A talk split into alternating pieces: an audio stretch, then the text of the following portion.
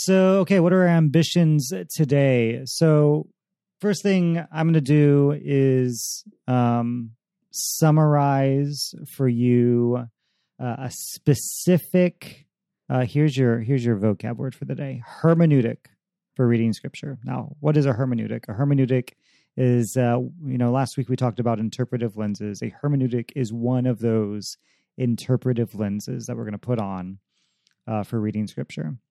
And then our hope, our intention, uh, is to actually start to tackle some of those difficult, tricky, um, problematic, you know, Bible bomb passages and see uh, if the either the hermeneutic I go through today or other ones can help us diffuse them, so we can start moving towards a a more joy filled relationship with reading Scripture. Um, you know, it was brought up last week that you know we can we can talk for ages about all the ways that Scripture has been used to harm, maim, kill, injure. Uh, the list is quite long, and it is good to name that and to be honest about it. Uh, but it, we're also we're not just here for that. We're also here to um, read the Bible for liberation, to read it for constructive purposes, to read it not like a jackass. Uh, let's not uh, allow the the villains of Scripture, hermeneutics, and interpretation to have the uh, last say. Uh, anything else you want to say by way of introduction to Netta? No, I think that was a good summary. All right let's uh, invite God's presence to uh, intend over us, and we'll dive in. Good, gracious, all loving, ever present, transcendent, and yet so close, so immanent, so with us, God. We thank you for the fact that you've built a table wide enough and long enough and round enough for all of us. And as we pull up a seat to feast on the treasures of your word and on the glory of your truth, God. We ask that we might be attentive to what you're doing, that our spirits might, like a like a tuning fork, reverberate with the music that you are making, and that our minds and our souls and our bodies, God, might know freedom from the words that you say today. So use Tanetta and I uh, to speak something true and essential. And God, may the collective wisdom of this room, uh, may we come ever closer to you and love that is at the center of the universe, holding all things together. We pray these things in Christ's name. Amen. All right. So let's, uh, I'm going to just walk us through a very simple outline. This will not take long, I promise. Uh, and then we'll have some discussion around it. Uh, so let me launch my slides. Okay. All right. So this uh, specifically what I'm summarizing is something that's been super influential for me. Uh, and this is Greg Boyd's cruciform hermeneutic. Okay. So cruciform meaning uh, formed by the cross or the crucifixion, uh, and hermeneutic being an interpretive lens. And Greg Boyd wrote this two volume, 1400 page uh, super book called Crucifixion of the Warrior God, uh, which was basically trying to understand okay, what on earth do we do with all of these violent, bloodthirsty depictions of God in the Hebrew Bible, in the Old Testament. And, you know, this is a perennial question. Uh, we aren't the first ones to ask it this year. Uh, Christians aren't the first ones to ask it this millennia. Uh, Jews have been wrestling with this for a long time as well, because, yeah, if you are honest with the depictions uh, of of the Hebrew Scripture, of Joshua, of Judges, of uh, you know, also the Psalms and the prophets, and throughout, uh, there are these depictions of God that are, uh, in the least, problematic, and you know, at the very most, absolutely horrific. So, Boyd is this. Uh, he's a pastor. He's an academic, and he's a committed Christian, and he's trying to figure out, okay, the God that I know. Uh, he, moreover, he's also an Anabaptist. Uh, he's um, so he's de- he's dedicated to pacifism and peace uh, and peacemaking and nonviolence. Uh, so Boyd is asking himself, okay, if the God that I know is the God revealed in Jesus, uh, who also seemed to lean towards peacemaking and nonviolence, how do I make sense of the God revealed in the Old Testament? So here is a summary summary of his of his argument. Number one, Christ is the complete and perfect revelation of the character of God. So you can find this throughout uh, the New Testament. This is what Christians believed about Jesus and the, the claim that they're making. Uh, Hebrews 1 1 through 3 says, In the past, God spoke to our ancestors through the prophets at many times and in various ways, but, so contrast word, but in these last days, he has spoken to us by his Son, whom he appointed heir of all things, and through whom also he made the universe. The Son is the radiance of God's glory and the exact representation of his being, sustaining all things by his powerful word. So, point of contrast. Yes, in the past, God spoke to our ancestors through the prophets, but now, the exact representation of God, God's self, has shown up in the person of Jesus. And so early Christians, the first Christians claimed that in Jesus, we were seeing the perfect representation of God's character. All right. All right. So, next. The more specifically, Boyd wants to argue that the divine character is most fully revealed in the crucifixion. Now, before anybody gets their theological uh, panties in a twist, uh, Boyd does not ignore the resurrection, and the resurrection is absolutely crucial for Boyd. But Boyd's point is that we see this character, this divine character, most clearly in the in the crucifixion, in the fact that God in the flesh uh, went to such lengths for humanity as to be tortured and die. So Philippians 2, uh, talking about Jesus being in very nature God, did not consider equality with God something to be used to his Jesus's own advantage. Rather, Jesus, and this is called the kenotic hymn. Uh, kenosis is this idea of emptying himself, made himself nothing. Uh, this is, by the way, a massive part of my own theology of understanding God.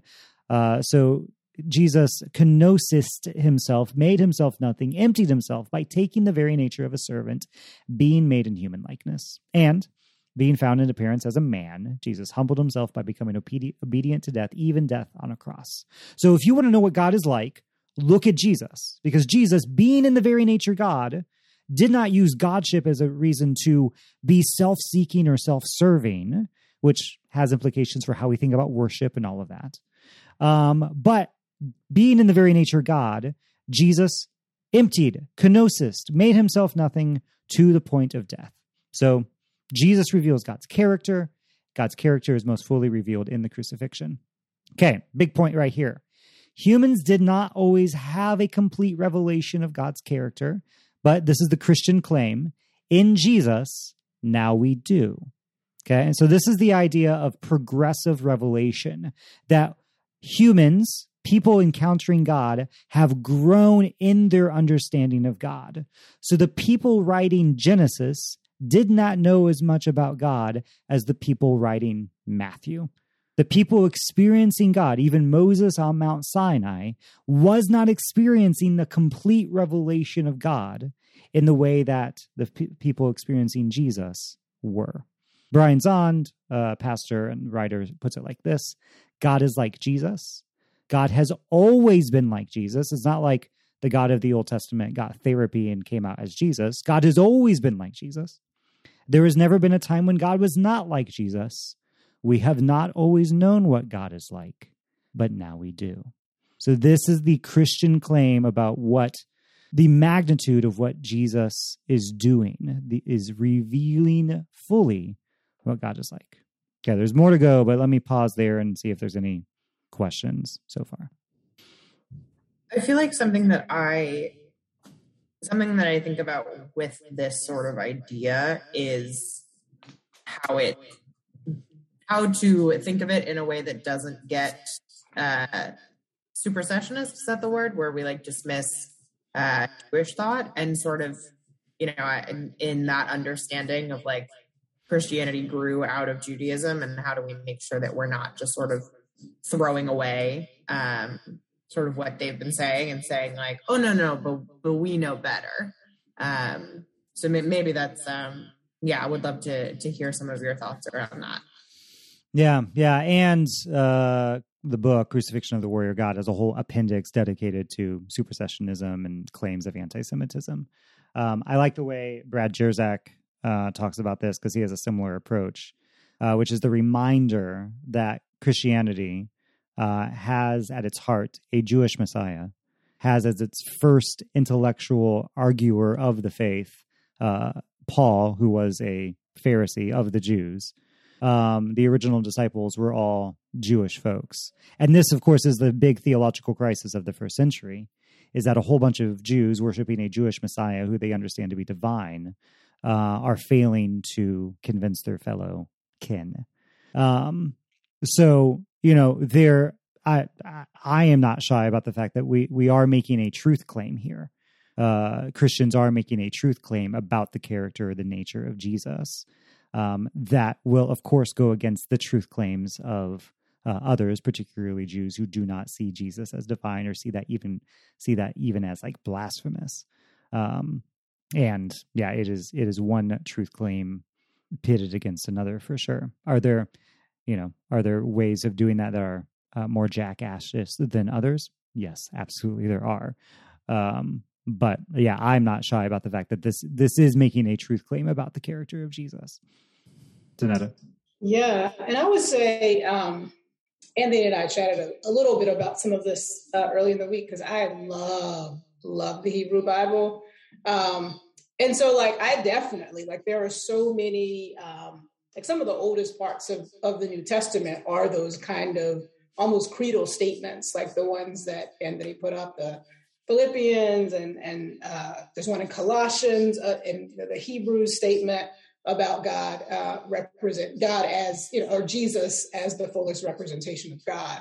And I think what always scares me is that um, often that has meant that sometimes Christians don't engage what is like 70% of the Bible. Uh, I mean, the majority of the Bible is this is that part of it. So I think finding a middle place to also acknowledge it doesn't mean there's not good news in the Hebrew Bible. It doesn't mean that there's no revelation of God in the Hebrew Bible. And I think there's a lot of issues with like people kind of like, yeah, I, I totally agree.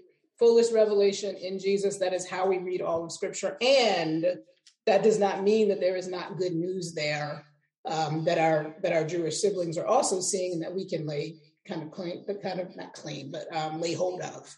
Uh, so I would I would add that. Yeah, that's really really good. And yeah, the the point of a good hermeneutic is that it ought to allow you to be able to read the totality of Scripture uh, and get something worthwhile um, out of it, rather than if your hermeneutic is only allowing you to read a slim part of scripture, then it's maybe failing as a good hermeneutic. Um, the, la- the, the last thing I'll say to your question, Meg, which is just a great and important question, is um, you know the whole idea of progressive revelation or um, having more full understandings of God is not a uniquely Christian idea. And reading Jewish commentary uh, you will see that they they wrestle with these sorts of things as well. Now they don't have a embodied Messiah figure like Christians do to focus their interpretation on, um, but they are also willing and able and do all the time admit. Um, well, okay, uh, this is a bit of a tangent, but um, after the exile, before and during the time of Jesus, there was a movement in Jewish interpretation uh, to see the character who delivered the Torah to Moses not as God, God's self, but as rather a messenger or angel of God. Um, and there is this desire to somewhat distance the uh, character of the person on Mount Sinai, the divine character on Mount Sinai, from the thing that we actually call God. And they did this for a couple of reasons. One was out of uh, a typically Jewish uh, sensibility to not um, do anything or say anything about God that may make God um, that may make God an idol. Uh, so no, God can't actually show up in thunder and lightning on a mountain. That would make God uh, that would be an image of God, and we can't do that. Uh, but there was also some interpretive movements in like some of the early rabbinical stuff of yes, the angel or messenger of God on Mount Sinai uh, had some stuff to say to Moses, um, but there that wasn't all, and that wasn't the end. That wasn't the final word. And so that's when you get into oral law and um, the Talmud and the Mishnah, which are commentaries on commentaries about the Torah. So, yeah, we're not doing Christians aren't they aren't doing anything that the Jews haven't done for hundred years before them. All right, we'll keep going. Let's finish this argument. Okay, so the perfect revelation of the divine, embodied in the human Jesus, allowed himself to be marred, whipped, and pierced by humans in the crucifixion or at the crucifixion. So basically, Boyd is pointing out this perfect image of God in the person of Jesus was changed by humans, was physically altered by humans. Uh, and sometimes for the worse, uh, particularly in the crucifixion, that when you're getting spit upon, whipped, and pierced and crucified, um, you are being ch- changed by other people for the worse. All right. So this is an important point for Boyd because if this is true of the person of God, why couldn't it be true for the Bible as well? So that's our next point. Uh, the crucifixion simultaneously both marred the image of God as embodied in the person of Jesus and revealed the depth of the loving divine character. So the crucifixion is doing two things. It is physically hurting Jesus. It's ruining the skin, the flesh and bones of Jesus. It's doing bad stuff to the body of Jesus. But in doing so, it's actually showing us something deeply true and beautiful about the divine character. That God would go to such lengths, experience such depths of pain, turmoil, despair in order to accomplish salvation for humans. So these two things are true at the same time. Jesus' body is being ruined, physically altered and marred by humans, and in so doing is revealing something true and beautiful about the divine character. Similarly, Boyd argues, human authors were allowed to mar God's character in their written records of God's interactions with humanity. So Boyd argues if the body of Jesus, the God in the flesh, is able to be altered for the worse by people, then why would this not be true of the Bible, of the written records of God as well? To reiterate, because the complete revelation of God did not come until the divine was enfleshed in Jesus, human authors prior to Jesus, while having real honest encounters with God, we're not denying that, they did not have the complete picture of what God was like, and therefore got some things wrong. All right. So now we're pushing up against the bounds of what, what you may have been comfortable with in terms of understanding inerrancy and what the Bible is. Is the Bible, this is Boyd arguing, is the Bible a perfect record of God's character? No. God entrusted human authors to talk about their experience, write about their experiences with God, and there are some honest to goodness revelations about God in those stories, but they did not have the complete picture.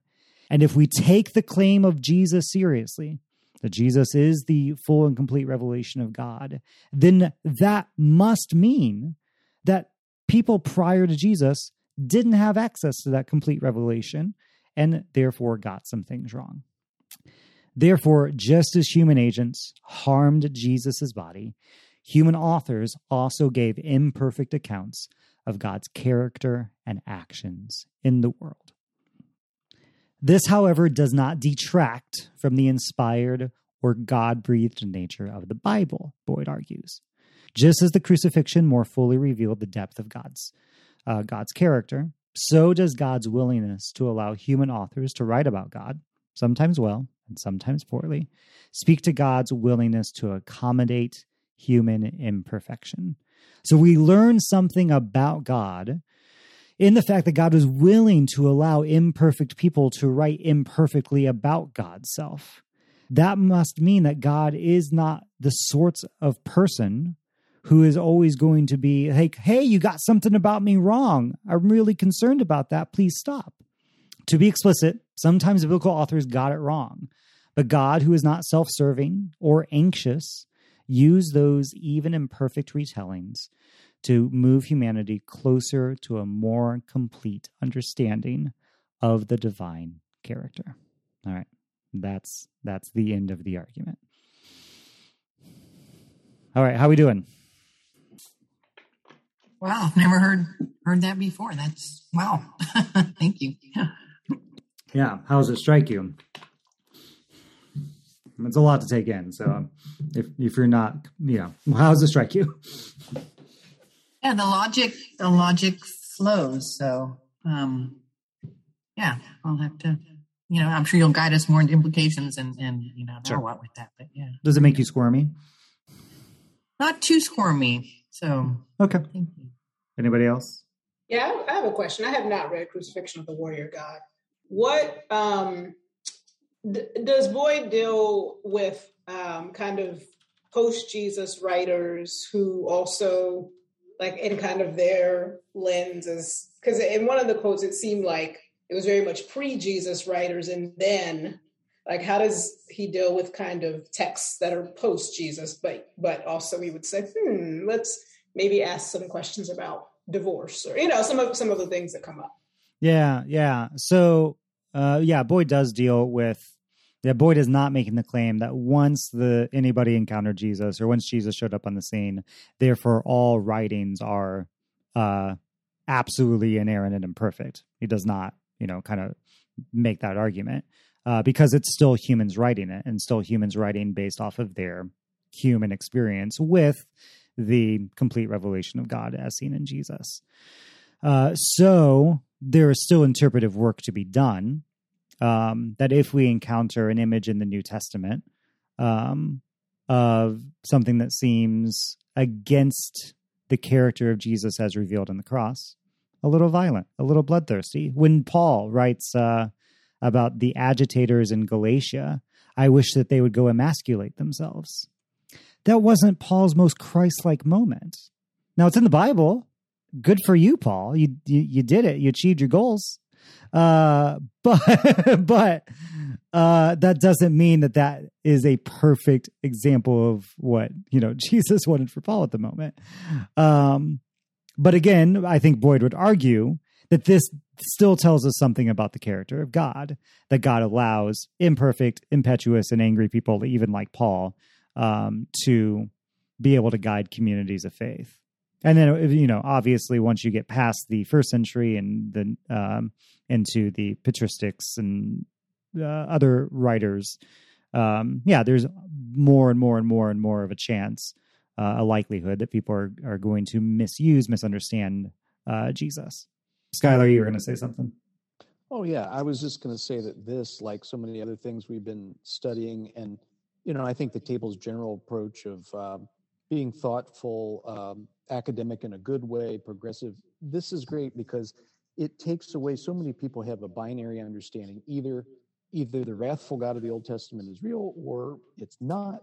There's nothing in between, and I can't reconcile it, so I'm just going to ditch it. Um, you know that that science is the opposite of the Bible or the antithesis or something, and and I don't really believe any of that. But my point is this is great because even though there's plenty of questions, plenty of mystery, the idea here, which I'm on board with, and, and maybe even uh, I'm, I'm, warming up to just flat out agreeing with, is it can be taken to all the other things we're studying in our faith in general. Just this idea that mysteries can be reconciled, even if it takes a while to sort out all the details. This this just isn't a binary system. You take it or leave it. There's lots of nuances. So I guess that was my point.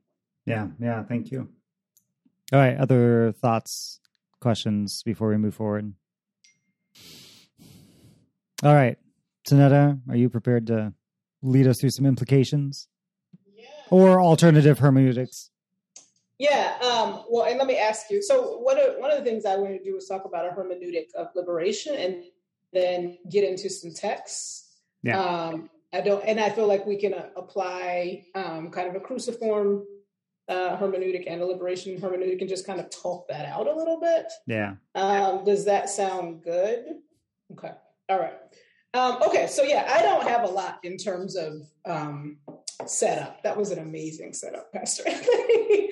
um, so um, I just wanted to talk about um, kind of the hermeneutic, this interpretive method um, that comes out of seeing God fundamentally as about liberation in the world.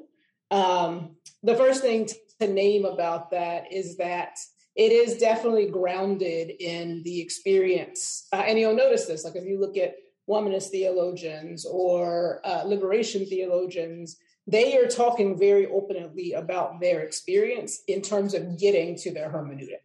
So these experiences of very real oppression in various places of the world um, have formed this particular view of how to read scripture. Um, so the first thing I would say, and we can look look at uh, some texts if, if, we have Bibles. Uh, I didn't put anything in a PowerPoint. So the first one uh, that's a touchstone for this particular way of viewing Scripture is Exodus 3 7 through 14, which uh, I think Pastor Anthony is actually going to be preaching on in just a couple of weeks. So I'm going to just pull that up and I will read it. Um, and the essential argument here is is basically that at the moment in this touchstone experience of uh, for for the Hebrew people who become the people of Israel, the nation of Israel, when God discloses God's self, it is as a God of liberation. It is because of liberation. It is in response to a desire for liberation. So this is Exodus 3 7 through 14. The Lord said, I have indeed seen the misery of my people in Egypt. I have heard them crying out because of their slave drivers, and I am concerned about their suffering. So, that key idea that God hears those who suffer, God uh, sees those who suffer, and then God responds. Verse 8 starts, So I have come down. Uh, so that is one of the most important elements of this hermeneutic of liberation that God fundamentally responds um, to situations of oppression. And then if you just skip down, uh, that chapter is the same chapter in which God reveals God's self or God's name, right? So you get the verse 14. God said to Moses, I am who I am. This is what you are to say to the Israelites. I am has sent me to you. So again, the touchstone event in this hermeneutic is the Exodus, or it's one of them. It's like one of two or three. Uh, that God discloses the revelation of God is tied to God's liberating work, and you cannot pull those apart. So that's the first thing I would say. Um, I, I, talked about this this morning, Exodus 22, the Ten Commandments. Same thing, like you get this very clear this covenant um, that God establishes with this people who have now been freed is very much grounded again in God is like, my authority to make this covenant comes out of my liberating work that I have done among you. So again, that's a touchstone for the way um, that people with this lens talk about liberation. And then the other kind of touchstone that's in um, a couple things I could say in the New Testament, but I'm going to point to Luke, if we could go there, four. So that's kind of the, if you want to ground it in a different place, uh, this is kind of the other place folks go to. So Luke 4 uh, contains what often people call Jesus' inaugural sermon. Um, it's one of my favorite passages of scripture, and it deeply affects how I think about Jesus. Um, so it is Luke 4. It starts, uh, we could start at verse 18, really. So as soon Jesus goes into the into the uh, into the synagogue, opens the scroll and reads, uh, and he says, and he he kind of does a little mid he, he does a little um, turning of the scripture um, that's found in Isaiah, and he says, "The Spirit of the Lord is on me because He has anointed me to proclaim good news to the poor. He has sent me to proclaim freedom for the prisoners and recovery of sight for the blind, to set the oppressed free, to proclaim the year of the Lord's favor." And there's been like a lot of research on this text. And essentially, it's such, it's so key to thinking about both how God is at work, how Jesus is, is all about both the physical, like, you know, like literally this is the poor. And it is folks who are, you know, poor in spirit and folks who are, uh, you know, captive when we think about that spiritually. So you see both sides of that here. And then that last phrase is also really important in verse 19 to proclaim the year of the Lord's favor, which is about this kind of like jubilee, again, which is about kind of liberation in terms of economics, in terms of you know people held in bondage, release from debt, return of land. And Jesus is saying, "In me, those things are fulfilled." Um, so you get this this also as a touchstone of this hermeneutic of liberation. I'll also say that I think one reason I'm drawn to it uh, when I think about scripture is that I think it fits really well with the Hebrew understanding of the self. You know, we tend to follow like a more Greek understanding of the self when we talk about soul and body, and soul is always higher than body, or we talk about mind and body, and mind is always higher than the body. Um, but like if you in the Hebrew worldview, that was not the case. People were much more whole whole beings that were not split. And so when you talk about a hermeneutic of liberation, that you know what God is about in the world is both. It's all of the things. It can't just be something that is spiritual, and that's something that is really well accounted for in this way of reading scripture. Uh, and then I would also say I think it fits really well um, with the reality that in the Hebrew world, and it, I mean, not just the Hebrew world, but even as you go forward, uh, you get you know kind of the Christian church emerging in the New Testament. There, what they didn't this this idea of like what we would call separation of church and state is not something is not a way that they are like viewing the world. So again, I think a hermeneutic of liberation does a good job of bringing us back to this reality um, that those two things are not separate. Like we're not separate beings uh, and that the way in which God is addressing people is not as if like there's this one category of life that God is thinking about. It is all of life, uh, and I think it, it, counts well for that. So I have two um, passages. Um, so we can start with uh, the first one, um, which is Genesis. We can start Old Hebrew Bible and then go um, into the New Testament. So both of these are hard. Uh, I mentioned earlier, the Anthony, I have not solved these. These are both texts that I have preached on. They are not easy, but I thought it would be interesting to take some time to really like explore them, see what you come up with, and then think about how a cruciform um, hermeneutic applies, and then a liberation hermeneutic. Spoiler alert, they have very similar, like you're going to find overlap, right? But um, let, let's talk that through. So let's go to Genesis 16. And I think maybe we should do some smaller groups. Um, I think maybe some breakouts would be good here of maybe uh, three. Three, is that right? Yeah, sounds good. All right. So Genesis 16. How would you apply a hermeneutic of liberation or a hermeneutic um, that is cruciform? So this is the story of Hagar. There are really two ca- uh, uh, accountings of this story. Um, but it's about Hagar, who's this um, enslaved woman in the household of Abraham, who's a patriarch in Egypt, uh, and is I don't want to put anything on the story. I would say mistreated, okay, to say the least. So then, how do we think about this using these hermeneutics? So I think um, how about in your rooms, um, one person just kind of read it through.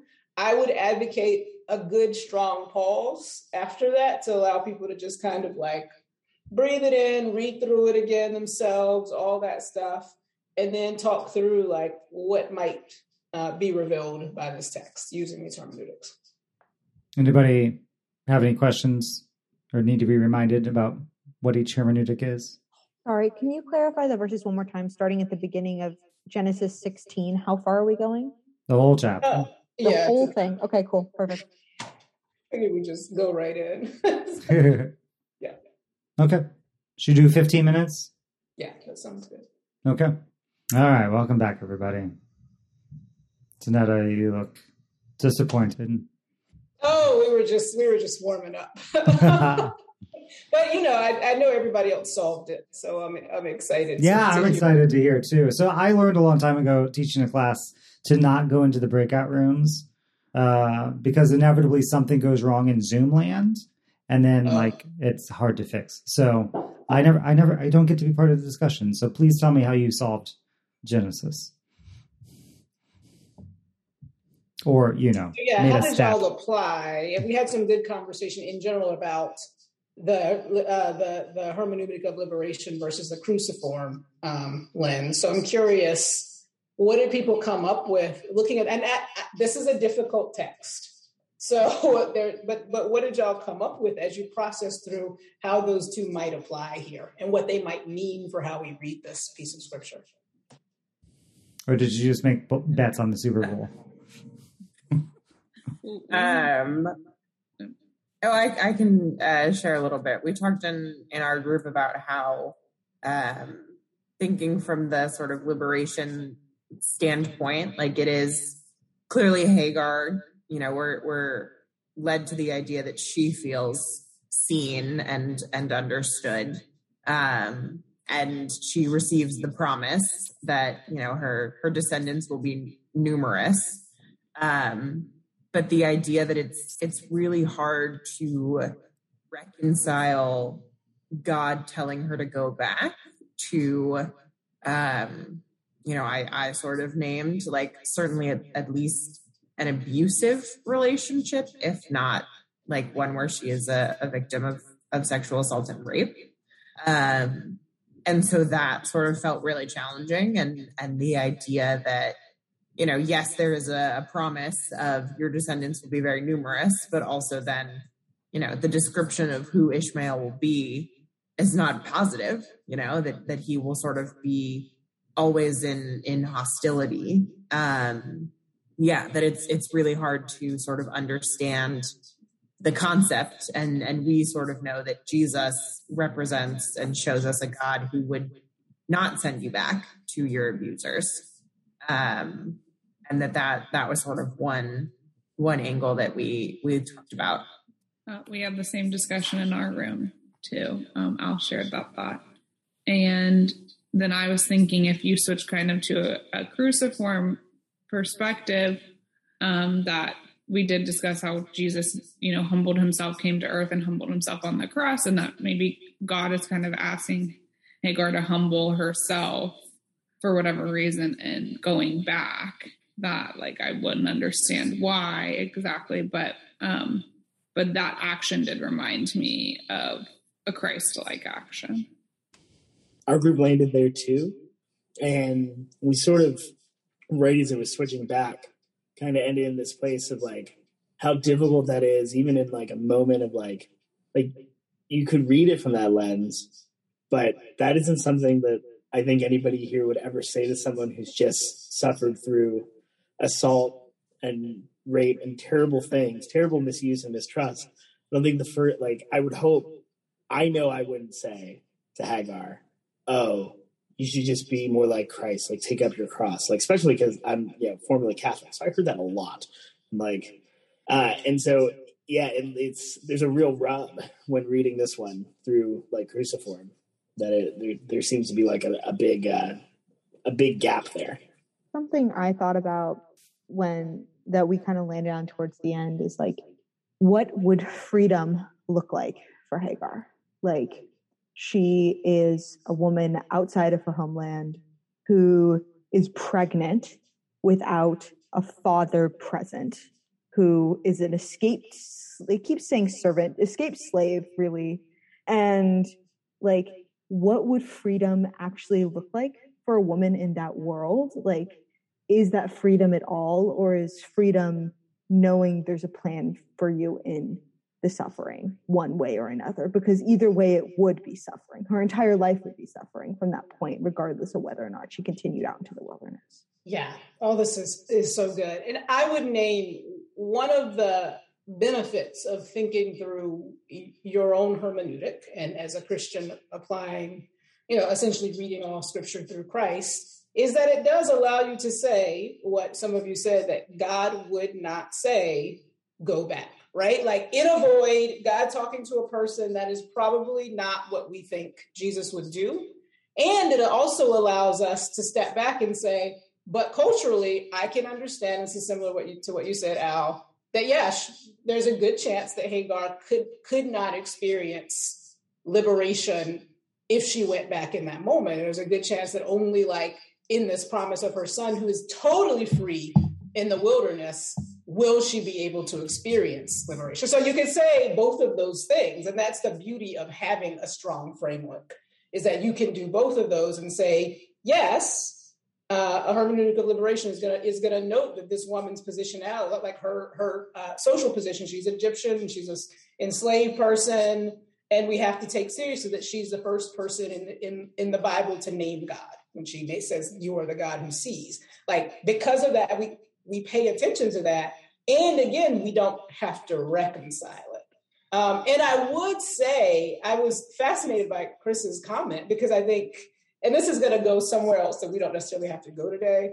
But, and I don't know if Anthony, you have thoughts about this, but I, I think it is true that those, like, like particularly when we read the Hebrew Bible, what happens when so many of us, you know, have been taught, like, obviously Jesus is crucified. And, you know, in some ways that has been used to justify unjust suffering, has been used to, like, there's like a, a myth, a myth essentially of redemptive violence that I think perhaps even a person who's trying to read this in light of Christ could say, well, Christ suffered. Like I, I would really appreciate it, Chris bringing that up because I think it's it it is an interesting thing to note um, that even yeah I don't know. I don't know what you would say about that Anthony but it, but it yeah. Yeah right. Like uh I think a poor I mean this is my problem with um penal models of of atonement. Of a poor reading of the cross is Jesus suffered, therefore you should too.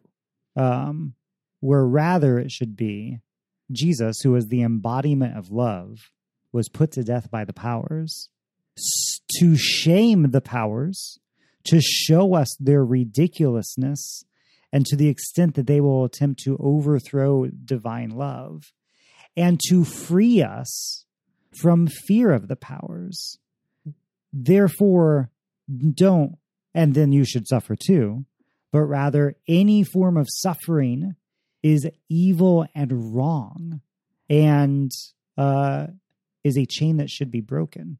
Uh, so yeah, I think that's why you need like both cruciform and liberation views here, uh, because yeah, it can very easily turn into you know understanding Jesus as, others oriented, self giving, self sacrificial love, uh, as a model to follow uh, does not equal, therefore, be a doormat to be walked on. Um, there's so many like so so many things to bring out uh, from this passage too, uh, because you've got Sarah, the OG Israelite, harming Hagar, the Egyptian. In fact, uh, Genesis sixteen six uh, Sarah mistreated or afflicted Hagar is the exact same word that's used in Exodus chapter 1 to talk about the Egyptians afflicting the Israelites. So there is like, and it's heady stuff, but there is some interesting political commentary going on right now about the relationship between slavery and oppression and who is oppressing who and who gets the right. But scripture to me, other than our like super problematic verse, verse nine, go back to your mistress and submit, is siding with Hagar of, hey, hey, Sarai, Sarah, the thing that you've done is exactly what's going to happen to your family in 400 years um, or for 400 years. Hey, Hagar, the Egyptian, the, you know, in the Israelite imagination, reading this after the Exodus, the oppressor, Hagar's the one who gets to give a name to the Almighty God, the only wo- woman in Torah who does so. Uh, so reading with that lens of liberation is, um, oh, okay, what implications does this have for how I view my enemy, the Egyptian? Uh, also, also, uh, Hagar is the word for stranger, as in Leviticus 19. The stranger, the Hagar, who resides with you, shall be to you as one of your own citizens. You shall love them as yourself, for you were strangers in the land of Egypt. Uh, and the, this sort of language is used 36 times. So, yeah, the Hagar story is this exempt this just this example of how yeah scripture is is reading towards liberation okay one more thing, and then I'll let Tanetta go with our second passage. Audrey was asking me last night, my daughter, my six year old daughter, about who the first people were. And so we had a little discussion about evolution and Genesis and all these sorts of things. And it reminded me of uh, uh, I had a professor, a philosophy professor at Bethel in Indiana, uh, who did not believe in historical Adam and Eve. And eventually, the denomination pressured the college to write a statement of belief that did believe in a historical Adam and Eve so that this professor would be forced to quit, which he did. He's doing fine. He's off leading BioLogos, which is this wonderful organization about the intersection of science and faith. Uh, Jim Stump, wonderful person. Anyway, um, so there's this like concern in some Christian circles about Adam and Eve, were they historical or not? And in general about the whole Old Testament, right? But then you get passages like Galatians 4. Now, Galatians 4 is this extended metaphor by Paul using the Hagar story, the Hagar and Sarah story. And just a tiny bit of context uh, the Galatian agitators, or people who have gone into the church of Galatia and said, you have to follow the entirety of the Torah, specifically male circumcision, in order to be part of the community of God. Paul says, no, we are saved by grace through faith, not by works. So he tells this metaphor, uh, starting Galatians 4, verse 21. Tell me, those of you who want to be under the law, don't you listen to the law? It's written that Abraham had two sons, one by a slave woman and one by the free woman. The son by the slave woman was conserved by the normal way, but, but the free woman, Sarah, was conceived through the promise. These things are an allegory. The women are the two covenants. One is from Mount Sinai, which gives birth to slave children. That's Hagar um, and then the other one is Sarah. So Paul is like basically saying, "Hey, you law followers, you want to act like slave children." Okay, so he, he's again using very incendiary language to make his point. But here's the verse that people skip over, verse 24. These things are an allegory. Now, you don't see a lot of uh, belief statements in colleges about do you believe in a historical Abraham and Sarah? But if you were to go around and say, no, I don't, you probably would get some stones thrown at you, just if you said that you don't believe in historical Adam and Eve. But here's Paul allegorizing the Old Testament, the Hebrew scriptures, to make a theological point. These things are an allegory. Christians did this for a long, long, long, long time. Of when they encountered a story in the Old Testament or the Hebrew scriptures, they allegorized it so as to make it point towards Jesus. And we're willing to say, that doesn't sound a lot like God, but if we turn it into an allegory, now we can make it sound a little bit more like God, which is this whole cruciform lens on scripture. Um, and it's built into the New Testament. It's not a liberal or progressive or 21st century way to bend scripture to make it mean what you want it to mean. The first Christians were doing this a long, long, long, long time ago. uh, so, anyway, that's my side. Sorry. Soapbox, burning it down now. Don't worry, I have more. All right. Do we have time for one more exploration? Okay. So this one's shorter. This is not easier, but it is uh, Mark 7. Uh, this is kind of a famously problematic passage. Mark 7, 24 through 30. Um, my Bible calls it the faith of the Syrophoenician woman. That's the title imposed on it. Okay, so same thing. Think about this through the lens of the cruciform hermeneutic, hermeneutic and the liberation hermeneutic, and what do you come up with? Uh, what do we learn? How are we formed? Um, what do you think? Nine minutes? All right, we have 10 minutes. Solve this passage. I'm ready. what, and it is interesting that also both times I feel like the the liberation hermeneutic has oddly felt easier. so I, I, don't know. I, I, think that, that that was expressed both times in the rooms I was in. So I think that is fascinating, even because they're layered.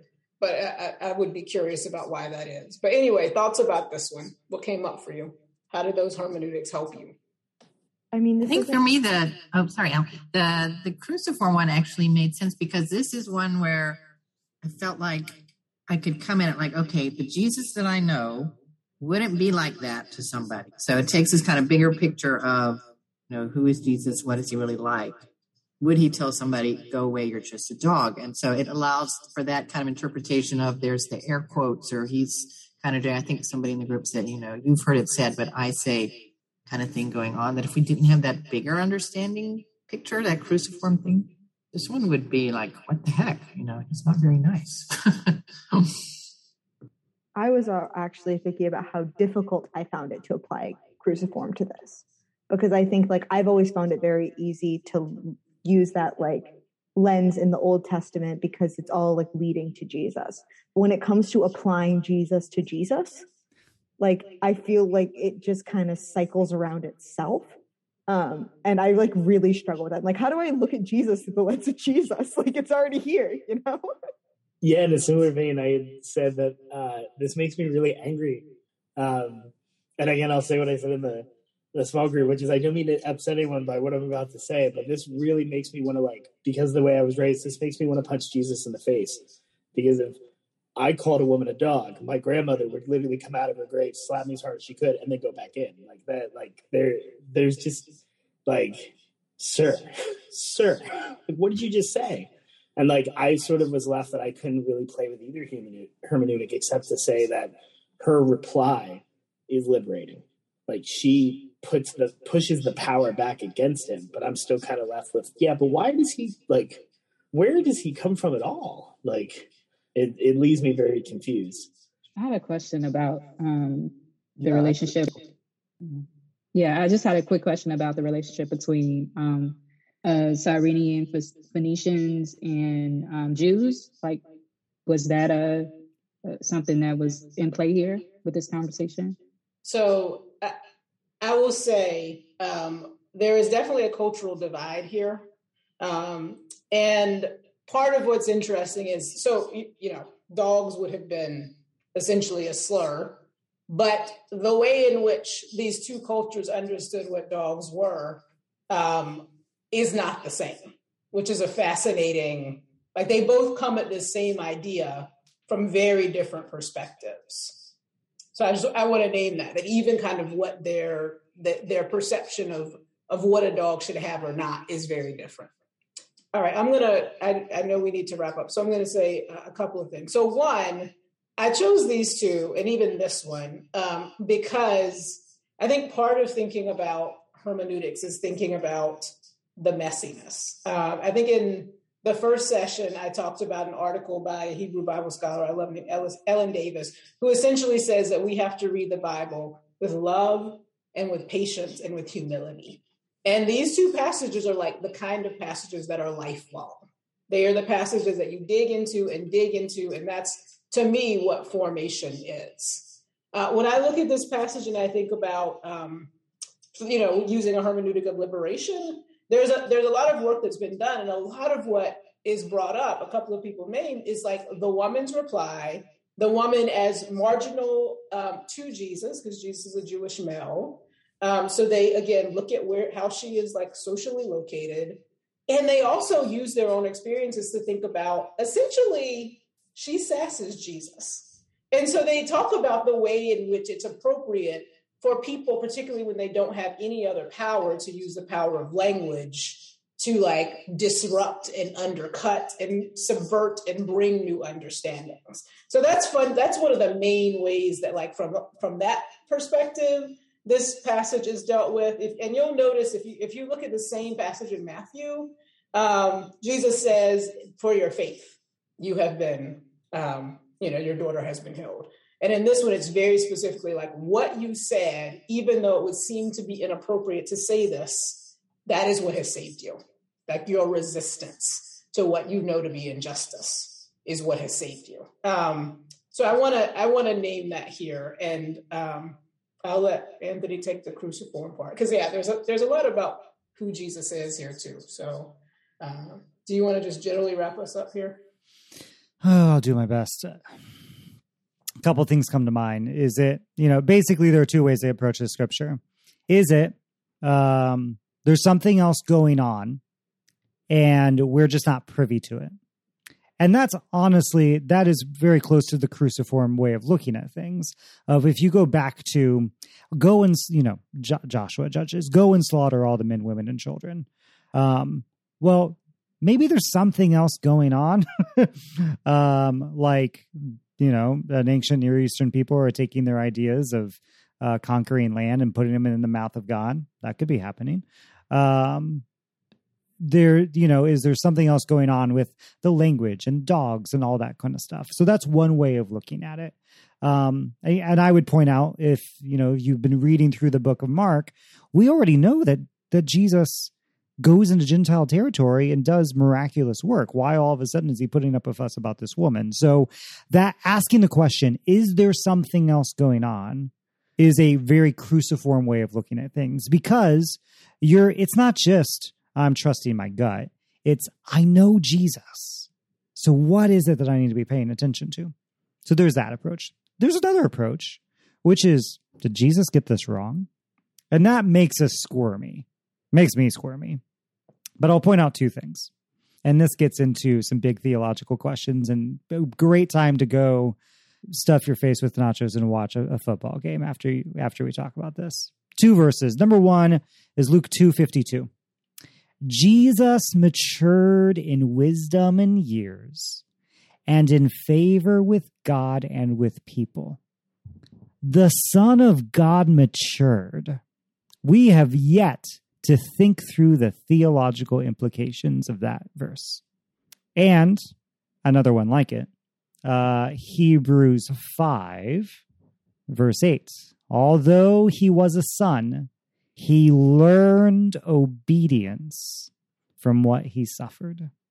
The Son of God had stuff to learn if God stays the same and Jesus reveals what has always been true about the nature of God. And God in the flesh has things to learn. What does this mean about God? Okay. Have a great week.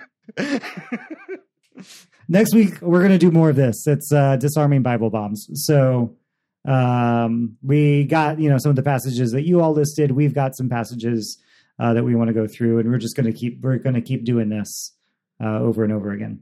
Is everybody okay? well, quiet. Yeah, that was that was quite the note to end on. I, I knew it was coming, and I was like, "Yep, this is at right at, at two fifty nine. Okay, this is this is perfect." Uh, all right. Can I pray for us? All right.